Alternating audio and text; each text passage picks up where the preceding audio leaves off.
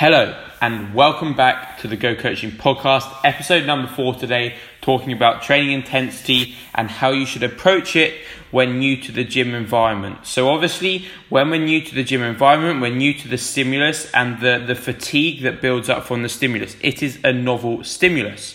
So, going into the gym and going to all out mechanical failure, so mechanical failure being the point where another rep with perfect form isn't possible isn't an advantageous thing to do. So you are just going to build up a huge amount of fatigue and it isn't necessary because that stimulus is novel. You don't need to be going to that length of intensity. However, that doesn't mean that you don't train to a hard intensity, to a high intensity, to an RPE close to 10. Because to gauge RPE, so your rate of perceived exertion, you have to have something to gauge it off. So there's no point programming in an RPE of, say, 7 or 8 without knowing what an RPE of 10 feels like because you don't have a basis to base that RPE rating off. So you need to know what, what the upper end of the scale feels like and what the lower end of the feel, scale feels like, and then from that you can gauge in between. So, initially, you have to learn what an RPE of 10 feels like, RPE of 10 being the all out mechanical failure. And it doesn't mean that you will train like that forever, but it does give you a basis as to what you need to go to, what, it, what each rep, what each set should feel like at the end of that working set, and then it gives you a basis to gauge from myself personally, I train to mechanical failure, and for a large chunk of my clients, they'll train to mechanical failure. But also for for a large number of my other clients as well, they won't train to mechanical failure because they are somewhat newer to the gym environment and the stimulus is novel. It isn't advantageous for them to go straight into the gym and train to all out mechanical failure because they haven't ingrained the movement patterns necessary. They haven't learned what it feels like to fully contract muscles, and they don't have the ability for that to transfer to a greater level loading to a greater intensity and therefore uh, being able to keep form, keep execution locked in whilst intensity increases. And obviously, with a higher intensity, there's more fatigue. So being able to keep form locked in is hugely paramount. It's paramount importance that you don't just let your form slip. So it's important to realize that form should be standardized, and just because your intensity is higher, it doesn't mean you let form slip. So, what should you do when you're new to the gym environment? So, you need to know what um, RPE 10 mechanical failure feels like, and then you should, in my opinion, work at slightly lower RPE. So, so if we're looking from an overload perspective, we want to be sitting somewhere between, um, at a minimum, ideally leaving around four reps in reserve. That's sort of the limit between we want to be leaving between four reps in reserve and then obviously zero reps in reserve. But initially, due to being new to the gym environment, due to everything like that, we want to initially learn form, execution. We want to standardize that down. And then from that, we want to do a couple sets to gauge what mechanical failure feels like. And then from that, we can drop down to a slightly lower RPE. So this will just allow us, because we haven't got the movement patterns fully ingrained, because that takes time, that takes experience. We haven't got those fully ingrained. So therefore, working at a lower RPE allows us to have less potential to for, for form to slip, and then consequently allowing us to keep execution more dialed in.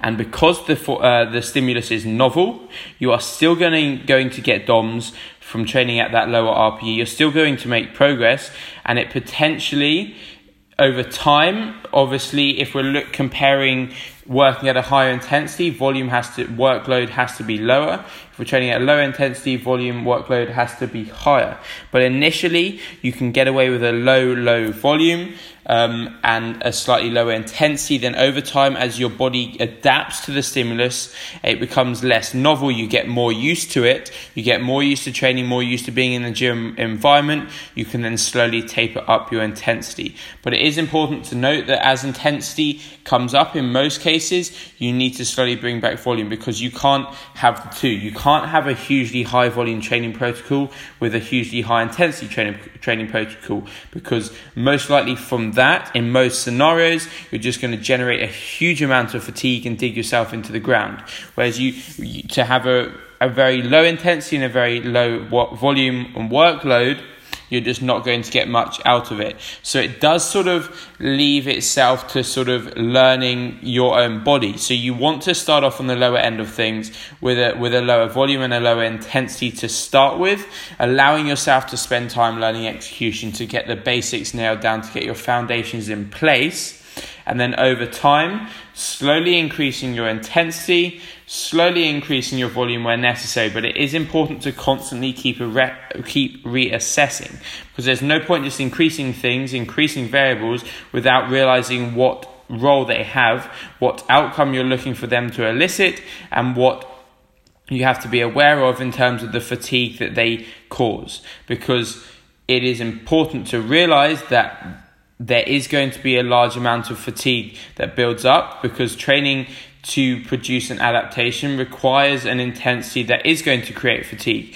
because that's you're, you're supplying the stimulus and you're giving your, your body a reason to adapt to that stimulus so that next time round it's more in a, it's more in it is in more there we go it is in more of an advantageous position to work at that intensity.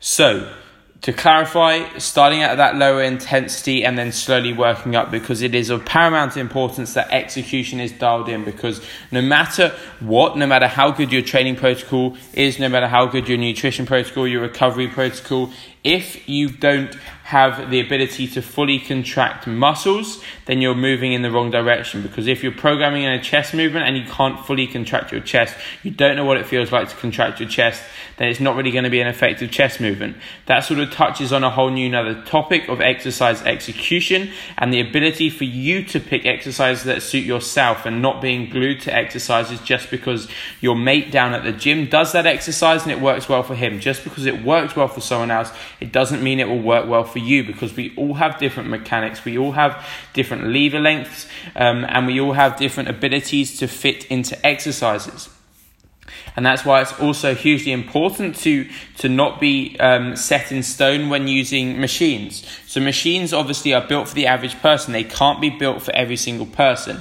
Yes, you can move the sort of levers around to fit the mechanics, fit your mechanics to that machine as much as possible, but if it means sort of adding in, say, a step to a machine just so you have more stability, adding in D handles to a machine so you have more wrist flexibility, and move, adding in little variations like that, if it works better for you, then by all means do it because you don't want to be glued to something that doesn't work effectively for yourself. Because at the end of the day, you need to do what works best for you, and that's why it's hugely important to track your data and track what works and for example, in the early stages, experiment. And then if you realize that you alter a variable, whilst all your other variables are controlled, if that one variable being altered causes a positive um, positive outcome, then you know that that's a hugely important thing that you want to keep changed. If it causes a negative outcome, then that's something you want to change back and then just keep reassessing moving forwards from there. Machines, hugely, hugely effective, but you need to as with any other movement, free weight movement as well, movements you want to be able to load the desired muscles. So you need to be aware that you you you must alter movements so that they fit you and your mechanics. It's no good just being stuck on a machine because it's an effective chest movement, for example, if it isn't an effective chest movement for yourself. I hope that was a good episode, guys. I hope you enjoyed it. It's just a quick little snippet talking over some pointers, talking over intensity, and touching on exercise execution and fitting exercises for yourself. By all means, please do leave some feedback. I'd love to hear your feedback. Love to use the feedback to alter episodes coming in for, for the future um, and to make sure that everything's targeted for the content that you guys want to see. Thanks a lot, guys. See you in the next episode.